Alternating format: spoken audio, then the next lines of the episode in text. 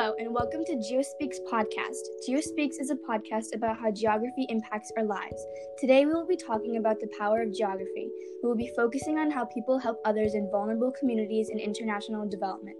Today, we have a guest, Dr. William Moseley, who is a professor at Mac- Macalester University. Dr. Moseley worked seven years in Africa doing international development as a Peace Corps and for USAID. Dr. Moseley, could you please tell us a little bit about yourself? Where did you go to school and what did you major in? Sure. Um, so I was an undergraduate at Carleton College in Minnesota. I was actually a history major because uh, they didn't have uh, geography wasn't an option, and that's not unusual. Geography is a much bigger discipline internationally than it is in the United States. And then, uh, sort of a long, winding story. I have two master's degrees. One's in public policy with a lot of economics, and the other was in natural resources management with a lot of ecology. And when I was writing my master's thesis, I started coming across some geographers who had written about um, indigenous soil management practices in Africa but then when I really got interested in geography was when I was working for Save the Children UK, which is a British nonprofit in Southern Africa. And I was working with a big team of geographers. And so this eventually led me to get my PhD in geography uh, at the University of Georgia. That's so interesting. Like, um, oh my god, I'm completely blanking. I'm sorry. No problem. Um, so what got you interested in international development? Like, was it a class or like a specific person? Um, another great question. Yeah. So when, well, it was a couple things. When I was an undergraduate, I studied abroad in uh, France. And when I was in France, my host family had spent a lot of time in Morocco in northern Africa. And um, this was my first time out of the country, and I really wanted to leave the country again, but I wanted to spend time in the global south, not in the global north. Uh, I went back to college and I did take a number of development courses um, in a variety of different departments. Um, and then that led me in my senior year to apply to the Peace Corps um, which is a very common way for uh, Americans to get grassroots development experience. And I was sent to Mali in West Africa. And truth be told, um, I didn't know where Mali was. I had to look it up on a map. Uh, and I got sent to a small village of 200 people. I was an agricultural volunteer, and I just fell in love with um, the way people were practicing agriculture under very challenging circumstances. And it's at that point that I decided uh, that I wanted to sort of make a first career in development, which I then went on to do more of before I eventually got my PhD in geography and went into academia. Speaking of living and working in Africa, can you tell us more about what it was like living in Africa and what were some of the projects that you worked on? Yeah, so I had a variety of different experiences. So, as a Peace Corps volunteer, um, as I mentioned, I, I worked on agriculture, I lived in the village, um, I had a host family, I ate local food. Um, in addition to French, which is the government language, I learned a local language called Bambara or Bamana. And that's what I mostly worked in. It was only um, my counterpart uh, in the agricultural service and a local school teacher that spoke French. So I almost worked exclusively in, in Bambara with farmers. Um, and, you know, we we did a community garden. I helped people uh, put in a well to get um, better access to clean water. I actually worked a lot with beekeepers um, to sort of organize them in a cooperative and then market the honey in the capital city. Um, so that was the Peace Corps work. I went on to do, um, well, the longest stretch was with Save the Children UK, um, and that was in, uh, um, well, back in Mali, um, a village food security project. Project we um, were helping people establish grain banks where after the harvest they the the sort of community grain bank would buy people surplus grain and then in later in the year when people needed grain they could buy it back at a um, affordable price which was better than what the merchants were selling it for. I also worked for save the children in uh, lesotho malawi zimbabwe on a big hunger monitoring project. And there i was doing a lot of research collecting baseline data. And then I've also worked for USAID, which is the um, uh, foreign bilateral assistance arm of the US government. And I also worked in Washington, D.C. for the World Bank. So, continuing off of like the projects, um, can you tell us which one was your favorite or like what you enjoyed the most or found to be like the most rewarding for a community? Yeah, so I found the work to be just absolutely fascinating and intellectually very stimulating. Um, it's hard for me to put a finger on one particular project. Um, I just, there was such a steep learning curve, and I was always um, encountering new people and new ecological situations. I mean, I think this um, village food security project in northern Mali in the region of Mopti that I helped um, manage for Save the Children UK.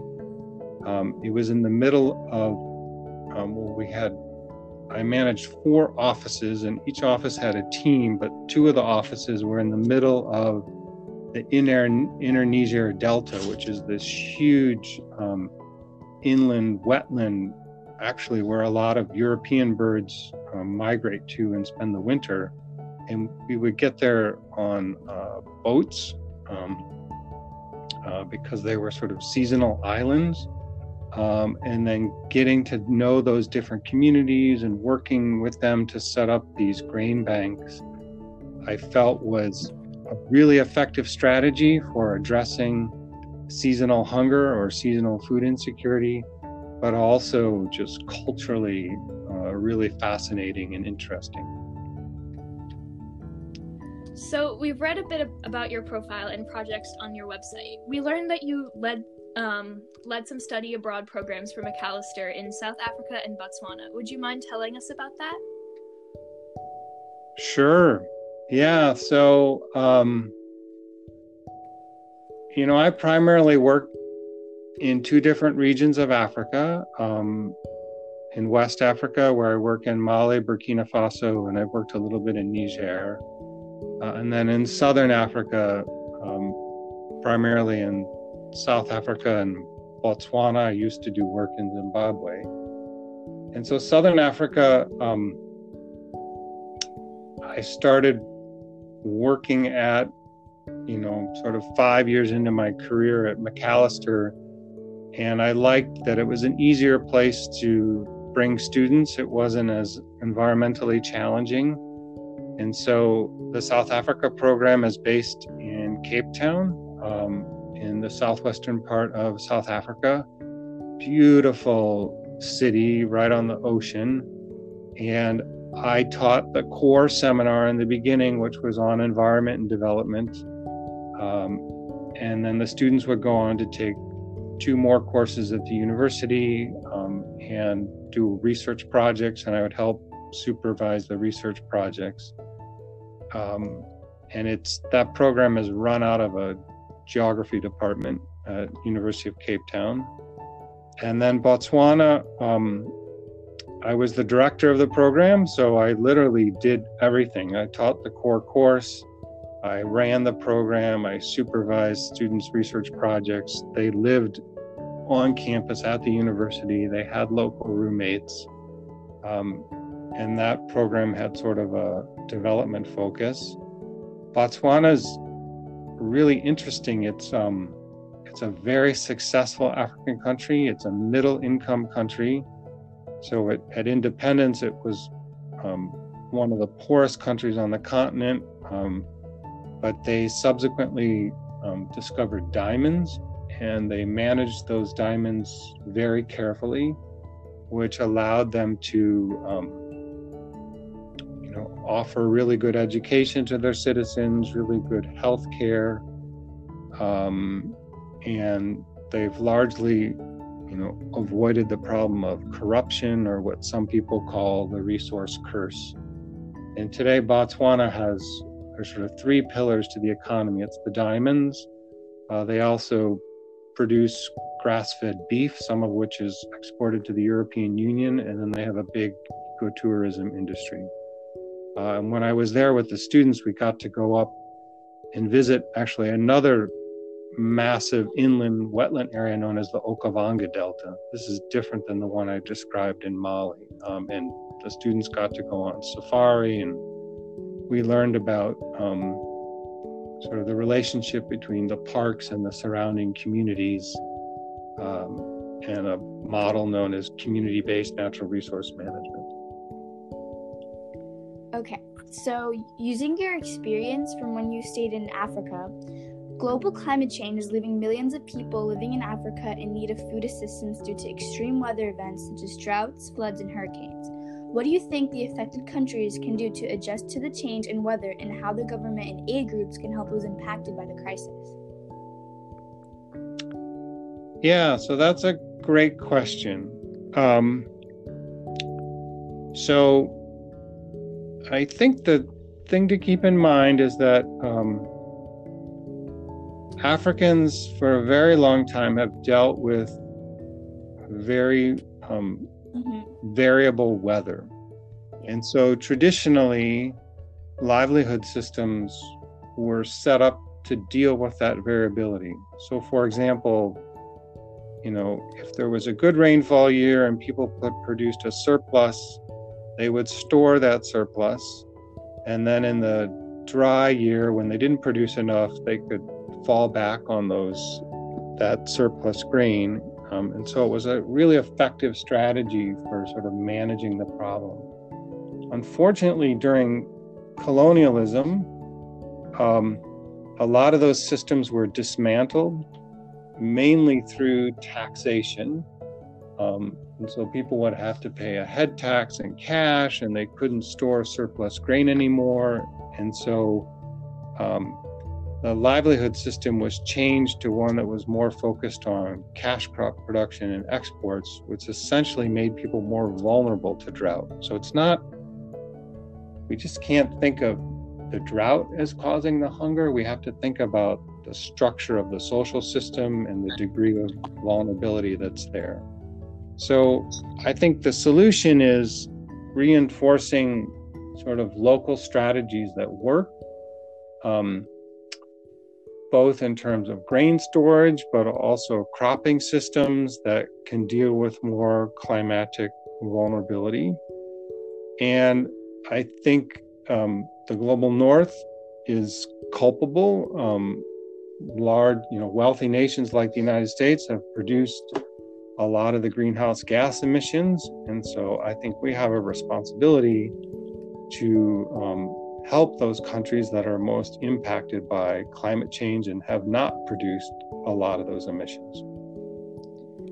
So, obviously, weather is a variable in food insecurity in Africa, but overall, looking at the bigger picture, what do you believe are the best steps we can take towards moving away from the so-called agricultural revolution thinking and towards minimizing food security insecurity worldwide, especially in Africa where hunger seems to be the most prevalent?